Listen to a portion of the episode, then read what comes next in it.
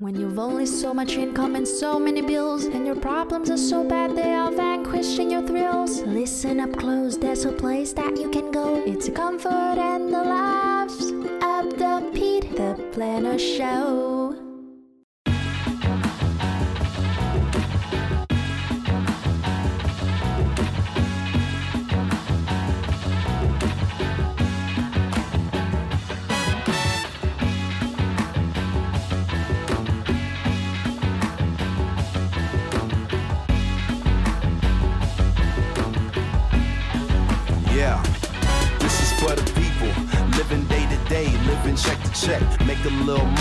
Some bills, yo, we neck and neck.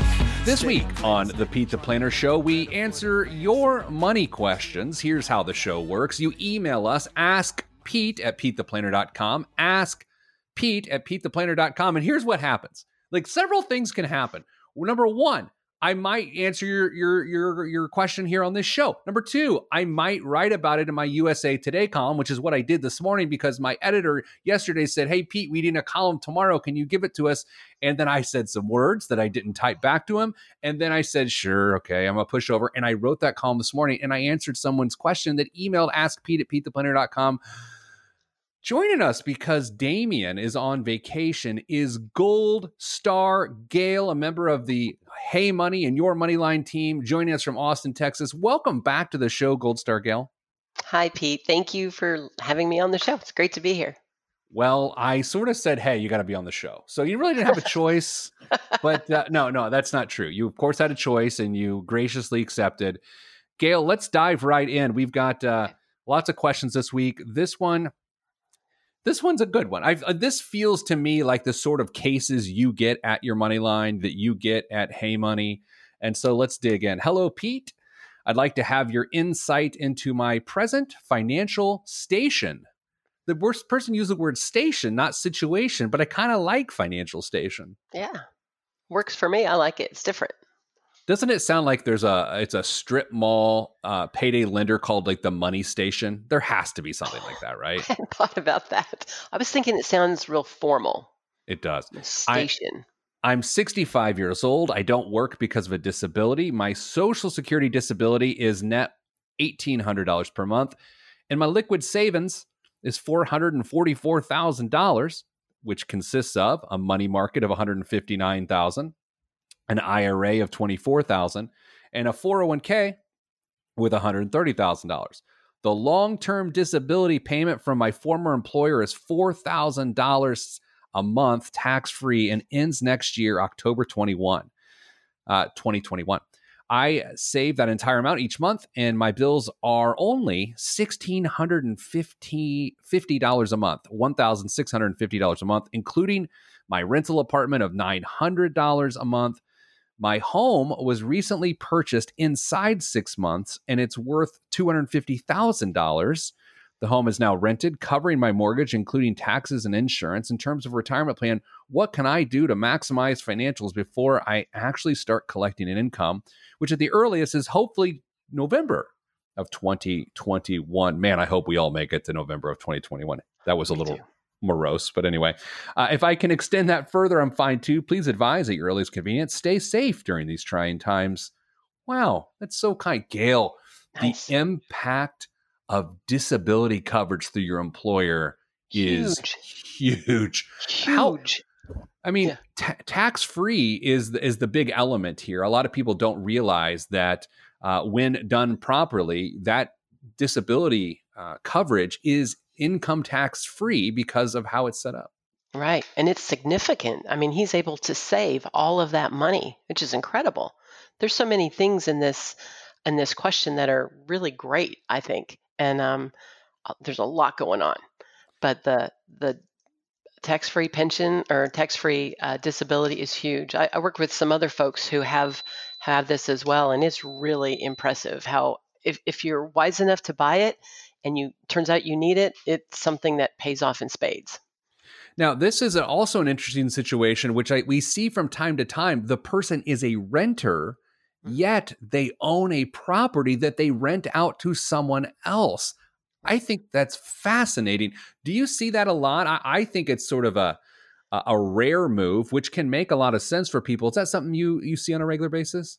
No, actually, I don't see much of this at all. Uh, we've seen people who are um, starting to go into being landlords, so they own their primary residence and then they'll buy something else and rent that. But I haven't seen many of these where someone's renting and then um, owning a home that they're renting out as well. So this is this is rare. Do you feel like that they should this person should do anything different than they're doing now because to me they're living below their income, which is right. key number 1. They've got an amazing nest egg all things considered and they've got this rental property which is an asset on top of that I don't know. If it ain't broke, don't fix it. I, I am having a hard time uh, telling them to do anything other than what they're doing. Yeah, I, I when I read through it, I'm like, this person doesn't even have to touch their retirement income. You know, they can live when the disability turns into regular Social Security. It will stay at 1800. Um, so they're able to live within their means, which is great. Um, the, the only thing that I had a question about on their pro- property was we don't know, you know, it's not specified if it's a 30 or 15 year mortgage. We don't know how much it covers. Um, will there be issues with maintenance? Will they will they reap the rewards of the equity? That's that's something that I'd like to learn more about. That's a really good point, and and it brings up a very serious situation if this disability has to happens to be a debilitating mm-hmm. disability where quality of life declines over time, being a landlord generally is not advisable in that situation unless you have a property company or someone running that situation. Gayle, whether someone has a disability or or not, a debilitating disability or not, we do see that from time to time is that people don't have a plan to divest themselves from their rental properties as they age. That's true. And trying to figure out what you're going to do with that, you know, when you can't take care of it. Um, I've worked with one or two couples who, as they're aging, they're turning their rental properties over to their children. So that's that tends to be the case. But if you don't have a, a natural succession line to turn that over to, you do have to make those plans. Yeah, uh, from an asset perspective, she said she had, or he or she, I don't know, them. Yeah, I don't it's know. sort of non-gender specific uh, 444,000, which is, you know, lovingly uh, very specific. I would say that could generate, I don't know, what, what's the math on that for you? I, would say, what, $13,000 a year of income or so conservatively? Yeah, something like that's what I came up with. Um, I was a little confused on the numbers in terms of how much of it is like in the money market. Well, it says how much is in the 401k, but there's some money not accounted for. But this seems very conservative to me. Might be able to, you know, invest that money and do a little bit better as well. Yeah, I think what's really interesting in these situations, I, I call these the Michael Jackson situation, but I'm going to regret saying this. But my feeling was in the 1980s, during when the Thriller album came out, all Michael Jackson had to do is just not lose his mind and, and, do horrible things because he was the most popular person in the world. So what did he do? he did horrible things and, and he ruined everything and ruined people's lives. That's all he had to do. From a financial perspective, if things are fine, like all you have to do is not mess up at this point. And this person has a pretty good uh, example of this is that uh, maybe they don't need to take any more risk. I'm a big fan personally, even though my hairline is deceiving. I'm a younger fella.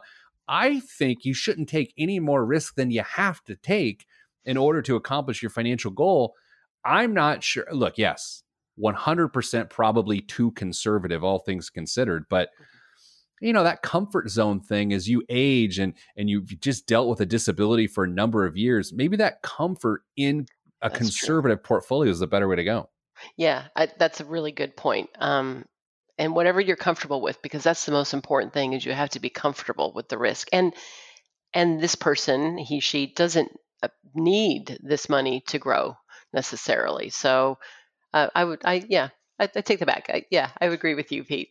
No, it's all right. You see, you, you, know how the show works. Damian disagrees with me most of the time, which is why he's on a uh, mandatory vacation this week. I just like to think he's suspended, and that's the deal. All right, Gayle, here's what we're going to do. Coming up after the break, uh, we got more money questions. we we're on Facebook Live right now too, and we have some coming in, so maybe we'll switch to those and just you know, well, who knows. Uh, back after this, I'm Pete the Planner. This is the show.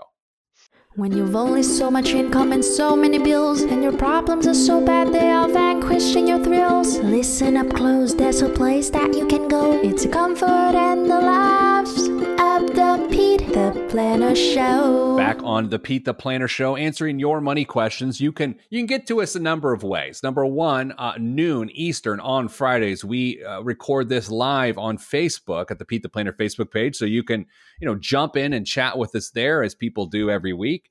You can email me, ask Pete at PeteThePlanner.com, or you could hire a skywriter in like a plane to fly over my home with your question. Although I'll probably inside uh, working, so I'm not going to see it. All right, Gold Star Gayle is sitting in for Dame this week, colleague of Queen of the Desert, Kristen. Uh, what's it like? You get to work with the Queen of the Desert. How much of an honor is that? It's huge, huge honor. We have She- great fun together. She's a big deal. So, all right. Here's the next question. Now, this one's a little longer. There's a lot of details. So, everyone prepare for uh, uh, question theater here. Yes. Hi, saw your article. I'm going to get your advice. I'm hoping to get your advice. I'm turning 52 and make $10,000 a month gross in a government job. My husband, wow, that's a good government job. Sure is. I need to get one of those. My husband is 53 and makes about $6.5 thousand a month. See, when I'm, I would never say $6.5 thousand a month. I'm not judging this person. It's just weird how people communicate, right? Would you ever say It- $6.5 thousand a month? I know. That's all right. I'm thinking of retiring at 55, and at that age, I will get about 50% of my highest salary with cost of living increases. I can access my 457B at any age of retirement without tax penalty. That's essentially everybody like a government 401k, for those wondering. My husband and I will also immediately, upon retirement, get lifetime free medical benefits. Gayle, I'm in the wrong line of work. right? This, These benefits, pretty nice. I have 30 years of service, but due to age only being 55, there's a considerable jump on my pension if I retire in my early 60s. I get 70 to 80% of my highest income. My biggest expense right now is paying my son's tuition and dorm so he could not so he does not need to take out a loan. I expect my youngest to have finished college when I'm 55 and my expenses would then likely drop to 3 to $4,000 a month including mortgage payments if I don't pay it off then. I have 10 more years left on the loan with 3.25 interest, although I'm adding 100 to $200 extra a month. My husband may work longer, perhaps at 62 if needed, although he'd prefer to join me in retirement as soon as financially possible. In addition to Social Security, he will also get at least $1.6 thousand dollar pension upon retirement at 55 and more if later. His income of $2,000 mostly pays for our utilities, car insurance, and car lease payments for our boys through his work benefits, which we expect to drop off uh, once our boys are on their own and we purchase cars before retiring.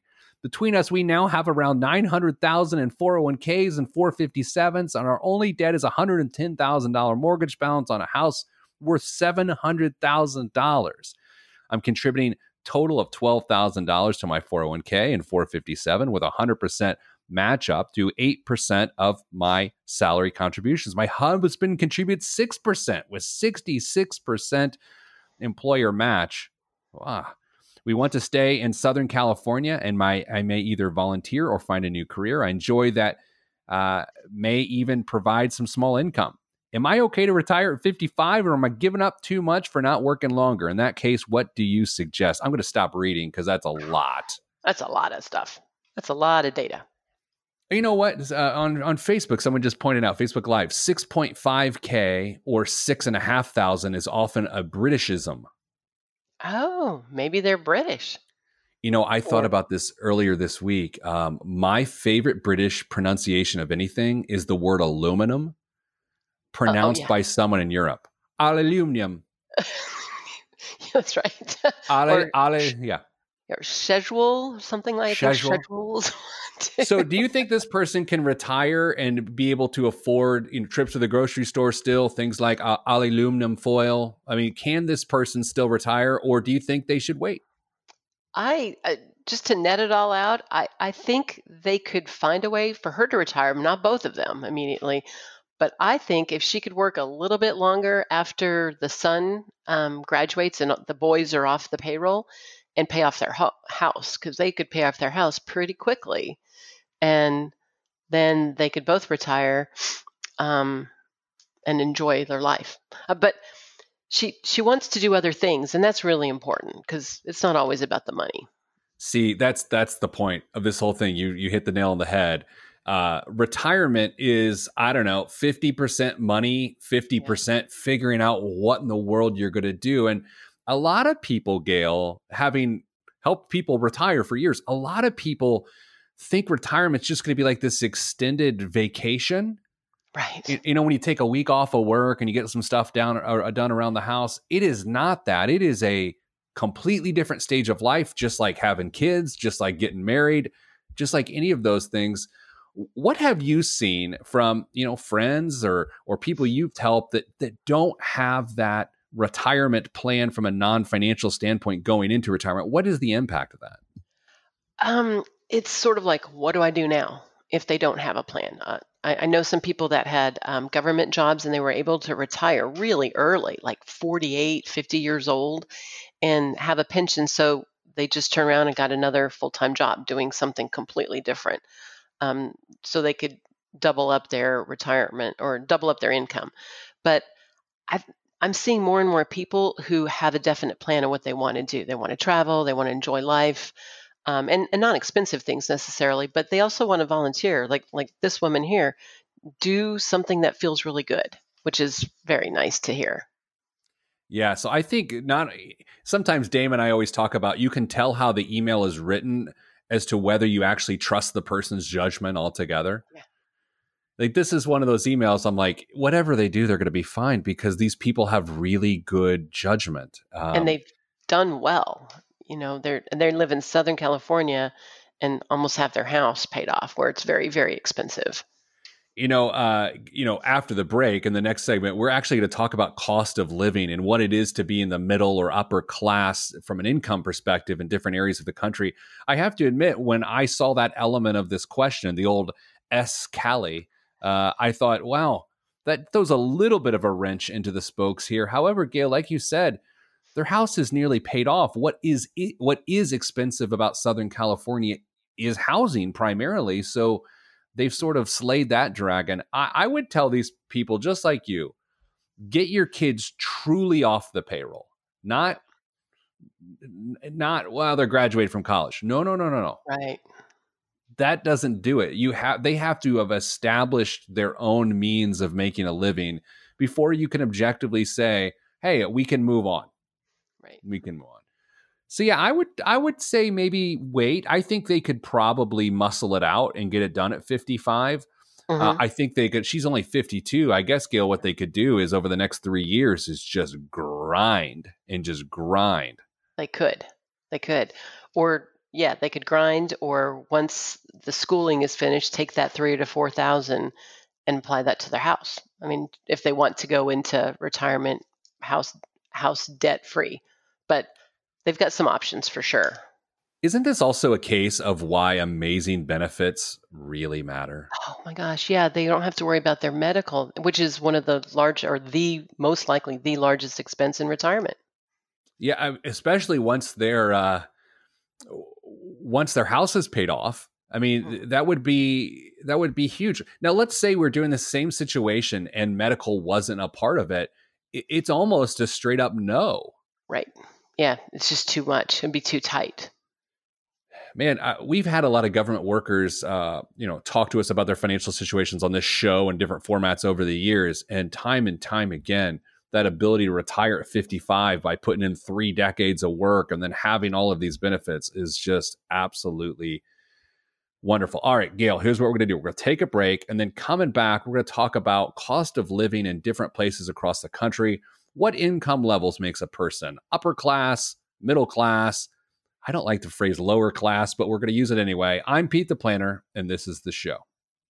When you've only so much income and so many bills, and your problems are so bad they are vanquishing your thrills. Listen up close, there's a place that you can go. It's a comfort and the laughs of the Pete the Planner Show. Back on the Pete the Planner Show. Uh, hopefully, on Fridays at noon Eastern, you head on over to Facebook, the Pete the Planner page, and you can watch us record this show live and participate in the show as so many people do. This week, joining me because our good friend Damian is on vacation, is his colleague, our inspiration, Gold Star Gayle from Austin, Texas. Hello, Gold Star Gayle. Hello, Pete. Hi, everybody. Oh, that's nice. All right. So, Gayle, uh, earlier uh, yesterday, maybe, I found this article on CNBC, which, you know, I got to be honest, I don't love their personal finance articles uh, most of the time, but I actually kind of like this one because it's just sort of fun to play with. The headline is Are you in the American middle class? Find out with our income calculator. About half of U.S. adults lived in middle income households in 2018, according to a new Pew Research Center analysis of government data.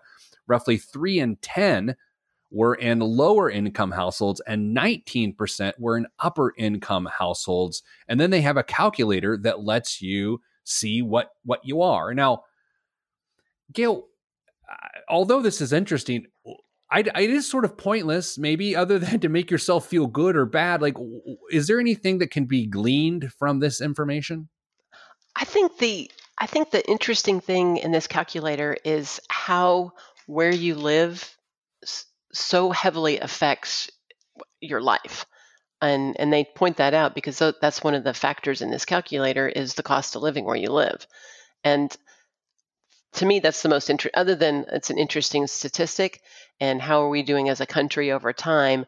Uh, for the individual, to me, it's more of if I opted to choose a different place to live, it could change my standard of living significantly. And you have lived a couple different places. You were out in North Carolina not too long ago, and and you had to make a decision where to go, and and you went to an amazing place in Austin, Texas. And how much did that play into that decision when you made it? Um, not a whole lot because they're they're they're fairly equal, but the big difference was taxes um, because prop- the property tax and the state taxes are so different. But it kind of comes out in the wash. But I have lived in California. I've lived in the Washington D.C. area, and when I was in the D.C. area and moved to a different place in Texas, this is long ago, it was a huge difference. It, it yeah, it was like night and day in terms of uh, standard of living. So, based on household income, we're going to run a few scenarios. If you're watching along on Facebook Live right now, which if you're listening to the recording of the show on the weekend or the week of the uh, 27th, well, don't go to Facebook now. Uh, we're going to pick Indianapolis area, and we're going to say a person has a household of four people. They make $75,000 as a household. And Gayle, what we know is if a person makes $75,000 as a household in Indianapolis, that puts them in the middle class with 55% of other people in that situation. Now, let's take that same income and compare it to Southern California, yeah. where our last emailer lives. Let's go ahead and pick LA, Long Beach, Anaheim area. And that $75,000, you know what? Oddly enough, it still keeps them in the middle class along with 49% of people, which is a little surprising if I'm being honest. I, am I was a little pri- surprised too. I ran some different numbers with this calculator last night, and I was surprised there wasn't more difference um, between like San Francisco and um, well Texas, and to look at those differences, that was a little surprising. Let's try New York City. New York City. Uh, it still puts you in the middle at about 49%. Wow. That's really, let's try a different number. Let's try to, let's go $150,000 and see how that plays through different cities. All right, $150,000 in New York City as a household income puts you in the middle class. That's that's you know, I, I guess kind of good news maybe. That means you're not in the yeah. lower class there. Uh Indiana and let's go Indianapolis for $150,000. What do you think? I'm going to say this is going to be upper class. That's what I think. Middle class. Really? Yes. That's surprising. What if we put what if you put um, where? Let's see. Texas, Dallas. okay, Dallas, Texas. Okay, hundred fifty thousand dollars, probably made from oil money. Let's be honest. right. cattle or oil money. All right, Dallas, Texas, everybody. Fun with calculators here on the Pete the Planner show this week. Gold Star Gayle joining 150,000 makes you middle class. Wow, that surprises me. It does surprise me too. Now, Gayle, I I have to admit, again, this is sort of interesting to compare metro areas, but I find the whole idea of of, of uh, classifying people as upper class or middle class or lower class. I don't know why, but it always feels like a pejorative to me. Does it feel that way to you? Yeah, yeah. It's I don't like it. I don't like it either because it makes people feel like their worth is their financial standing because class, you know, class means a few different things, but it it it it harkens back to when you learn about the Renaissance, you you learn about different periods in history, and there's like the you know the feudal system and different classes, and it and it it rings sort of hollow, frankly. Yes, yeah, I, I'm not crazy about it at all. I don't like the word class. I don't, I don't either. you know, I did. Uh, there was something interesting. I was on this event for young Indiana um, sort of uh, tech industry people this week, uh, people that you know, if you're in tech and you're good with uh, all things tech and, and uh, software and those sorts of things, you can sort of write your ticket anywhere in this country. I mean, you can find a job in any city. It's just a very hot job market.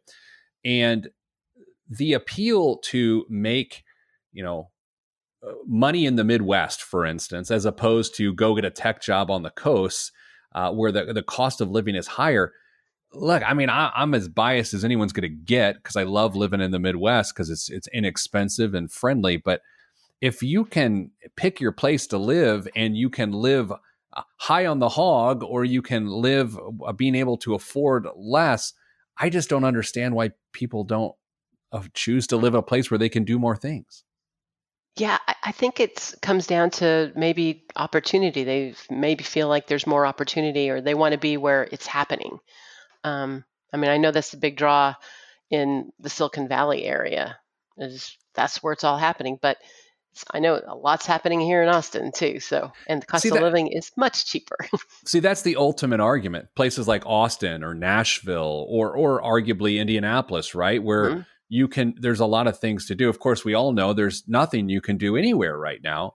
We all live virtual lives, um, so. Um, yeah, I, I think too, uh, if you can, if you, if you can work remotely to get hired in one of those other cities, those uh, those more expensive cities, yet to work physically in a different location, then you're sort of getting coastal money in a non-coastal city, and that's right. a really great thing to do that we see people do from time to time. Yeah, and that's definitely a trend that's happening since COVID started. Yeah. So, what do you to switch gears a little bit as it relates to COVID and and the economy? And and I'm not going to hold you to your prediction here. Do you think? How long do you think before we get back down into single digit unemployment? I mean, if, oh. if I will, I will set the marker here. I think we're at at least eight to nine months at the mm-hmm. at the mm-hmm. very least. Where do you think? Uh, well, for sure, after the new year, um, I would be surprised if it happened before spring. I think the vaccine development is going to be key because we're not, we're just, we haven't proven to be very good at following what needs to be done to lower it. I agree. And, and then you, you know, I read a story this morning that the University of Wisconsin, um, they said if they don't have a football season this year, that will cost the University of Wisconsin $100 million. Oh my gosh. And so you hear things like that, and wow. you think of all the people employed within that system and then all of the secondary and tertiary industries supported by that amount of cash flow. Wow. and that's yeah that's where this gets really scary because if they don't have a season then they're not going to have a season until the fall of 2021 and that's why i think unemployment can stretch on longer than most people think. I think so too. And then there's uh, the, the entire hospitality industry uh, that's oh that's I don't know what how that's going to recover. It's going to be a long time. I agree. So here's what we're going to do. We're going to take a, a brief break. We are going to uh, come back with biggest waste of money of the week, which is a user submission on Twitter this morning. So I will give that to you, and then some current events. Gold Star Gayle sitting in for Damian Dunn as he is on vacation this week. I'm Peter Dunn, Pete the Planner, and this is the Pete the Planner Show. When you've only so much income and so many bills, and your problems are so bad they are vanquishing your thrills. Listen up close, there's a place that you can go. It's a comfort and the laughs of the Pete the Planner Show. This week's biggest waste of money of the week, right here on the Pete the Planner Show, is the Hauden Key eight day travel clock. One of our favorite horological creations from the past brought back to life as a design object for today. Okay, so Gayle, have you ever heard of an eight day travel clock and its Mm. significance? Nope. this is a new one. Nor had I. Uh, We're rolling a little video here for the Facebook Live people. Let me say, I'm now rolling video in the show. I feel like a, I'm sort of a big deal here. You can get a job as a producer, Pete. I, I feel like I could. Um, so here's the thing. It's an eight day travel clock. I don't know w- what it does, but I'm I'm familiar with the concept of time, and I happen to travel a lot, or I used to travel a lot. Gayle, this travel clock is five thousand nine hundred dollars, and it looks like just a little travel alarm clock that you would buy at Target or Walmart, and then just forget in your hotel room. Oh my gosh. Why is it five? Is, why so much I think money? it's I think it's made of unicorns or something. I don't know. I'm not quite sure, but that is this week's biggest waste of money of the week. Uh, I sincerely appreciate the user who submitted that particular piece. Other current events this week, Gayle. We we were teasing during the break here. People are flipping out because there's no cash in the world anymore. It seems like, or at least the United States. There's a shortage on coinage. Mhm. Uh, people think that our cash system is going to completely collapse. Um, and you made a really good point. This is a big deal for people who don't have checking accounts. Right. For those that segment of the population who can't get a checking account and rely on cash, this is this will be a big deal. This is a big deal for them. But for everyone else who uses their debit cards or their credit cards, it's not I, I don't see it as a big deal unless I'm missing something. All right, so I have to say something that's going to seem slightly petty, not to you, of course. Um, but if, if if this seems petty, then you know why it's petty. If it doesn't seem petty, then don't worry about it, anybody. There's been a certain movement to say that the absence of cash is bad because it will cut down on people's ability to earn money via odd jobs, which which pay in cash. And Gayle, I, I understand that hmm but but that argument isn't it saying that tax evasion's okay Yes, that is what it is saying. Right. R- right Right. I- and, and so there's like a big um national public popular movement from a, a a a financial organization that's saying that's why this is bad and i'm thinking well that's tax evasion like i'm not i'm not saying i haven't made 20 bucks mowing someone's grass in my life and and didn't pay taxes on it because i certainly did when i was a kid but but i don't know that seems like a weird argument I think it's a very bizarre argument because, uh, yeah, you're supposed to report those earnings. Although I think there are way more people who do this under the table stuff than, you know, than we even can imagine. That's true. All right. So, second stimulus check proposals. Yeah. Whew. Okay. All right. So, Gail, I think crystal ball time. Mhm. There's a 50% chance a deal does not get done by next Friday. Right. Well, the Senate's not rolling theirs, or the Republican Senate plan isn't even coming out till Monday. I think is the latest. Yeah. So, f- the good for the GOP for saying the payroll tax cut is a non starter, it's not going to happen because, very frankly, that, that's not going to help anyone who actually needs help. Exactly. Uh, so that's a good thing. Um, now, I think the major issues are going to be: Will the unemployment enhancement of six hundred dollars a week will it? How much will it shrink? Because it's not going to be six hundred dollars a week. One proposal, Gayle says hundred bucks. Another says two hundred. Another one says seventy percent of previous income. But how in the world are they going to figure that thing out? Right. I mean, we could barely get these checks out. That that one seems like a little bit of a disaster to me to try and do that kind of calculation. It's a really good point because maybe on the surface it's a really smart idea, but it's all anytime the government gets involved, it's about execution, and there's no way they can uh, Mhm. execute that well. No, I don't think so. They're going to have to just have a flat amount, it seems to me, to be able to do it. The state's unemployment systems aren't set up to handle this. And f- people in Florida uh, still uh, haven't gotten the money due them through this program. Some people in Florida, because Right. their system is a disaster. And the other weird thing is, and I read this about two weeks ago, Florida laid off like a thousand people in workforce development department like two weeks ago. And these are the people that process these Oh. claims that weren't even going out. Wow, I didn't hear that. That's that's kind of crazy. Okay, so I do think it's likely that stimulus checks go to fewer people. Would you agree with that, or do you see it differently? I think I think that will be the case, and I do think they might be able to get them out by the end of August, like they're shooting for, but by the you know the very the end of August. The skin of their teeth. Um, that was okay. here's where I lack clarity, and I'm hoping you can help me. Do you think that the next round of payments for the people who do get them will be larger than the first round, or do you think they'll be smaller, or do you think they'll be the same? I think they're going to be about the same. I mean, some of the proposals they're talking about, yeah, I think the same or smaller. I don't really know because there there's so many different proposals that span the gamut from twelve hundred to less than twelve hundred to you know a couple thousand dollars. So I, I think maybe about the same. Yeah, I think, think? so too. Yeah, I think so too. I think early on when the um, House Democrats proposed, actually passed the Heroes Act, hmm their their goal was to get a ton of money, thousands and thousands and thousands of dollars into each household. Um, but I, I just don't see that happening. Now, one of the stranger things that I don't think is gonna, you know, make it off the ground, which is funny once you hear what it is, is a four thousand dollar travel tax credit for Americans. That's a crazy one. I, I was reading about that one as well because it's great to encourage people to do things, but that kind of flies in the face of logic of staying safe with COVID at the same time. You know, I was thinking about this this morning because I have friends that own restaurants and bars and sorts of things.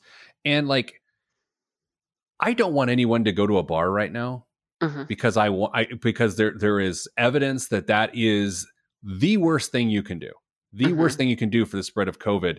Yet, in telling people, and I would, I'm not going to, I'm, uh, this is not my recommendation to you, public, is to, I don't, it's not for me to say don't go to a bar.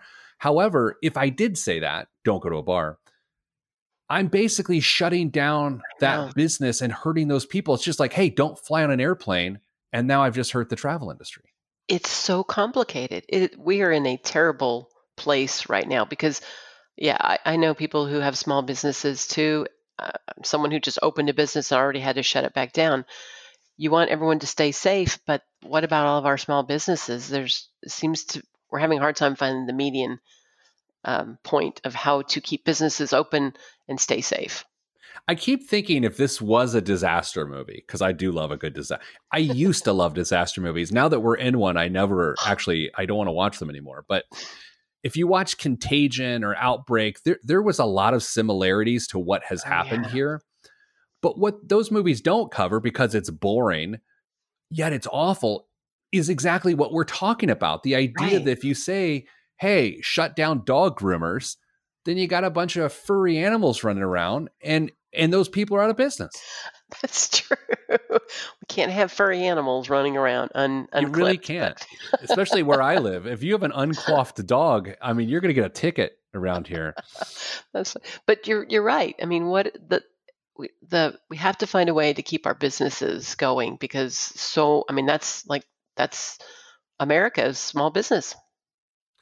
I, I am thankful that as an organization, we have the opportunity to all work from home. And I know that that is a luxury and a privilege and uh, uh, like a fortuitous stroke of luck. But I- just, frankly, as the uh, one of the leaders of our organization, I just don't want to take the risk to uh, inconvenience anyone's uh, life or their families or anything.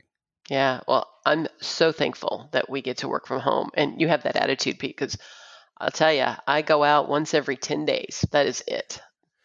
Well, th- this is all we have for you this week. Gold Star Gayle, thank you for being here. I'm sending you the rest good vibes because the good vibes are all that's in the budget. I'm Pete the Planner, and this is the show.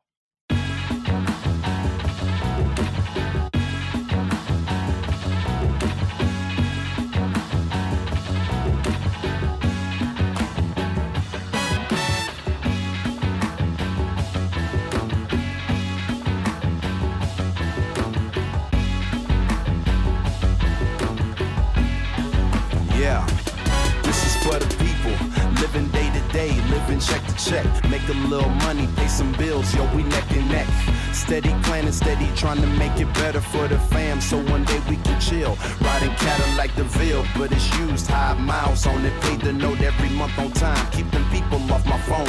I'm just talking like we family. No shame in my work, just doing what I can with the plan to have something for a seed when I have one have a little fun. Hit the stage, kick a songs on the 1200s, blending and jamming. This is who I am, the professor and the hustler. Wide awake, working in the school. Hope the kids investing in an education. It might change your situation. Call it conscious if you want. I call it real life. Wanna see us all right, uptight and out of sight. This is for the people, and this is for the people, and this is for the people, and this is for the people. Right on right on, right on, right on, right on,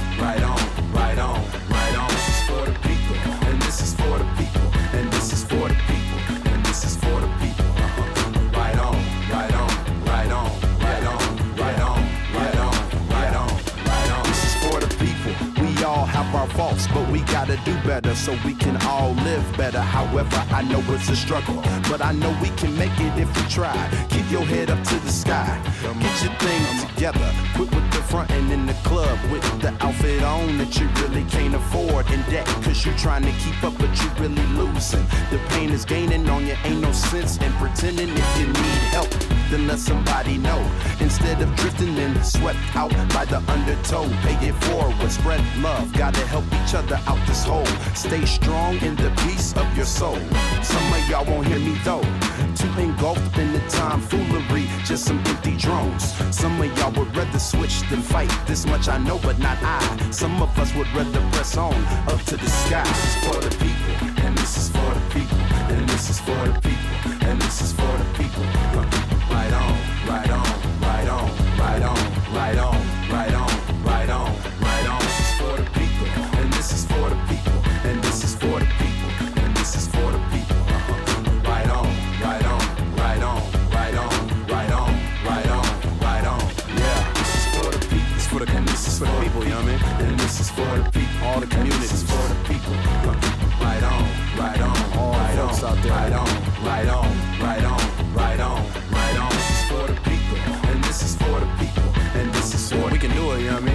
take the people.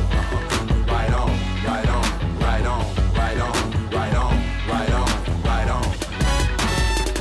Yeah. What they say, united we stand, divided we fall. it's for the people right here. ATFU. ATF, all together for us. You understand? Just gonna ride out to this one. It's for the people.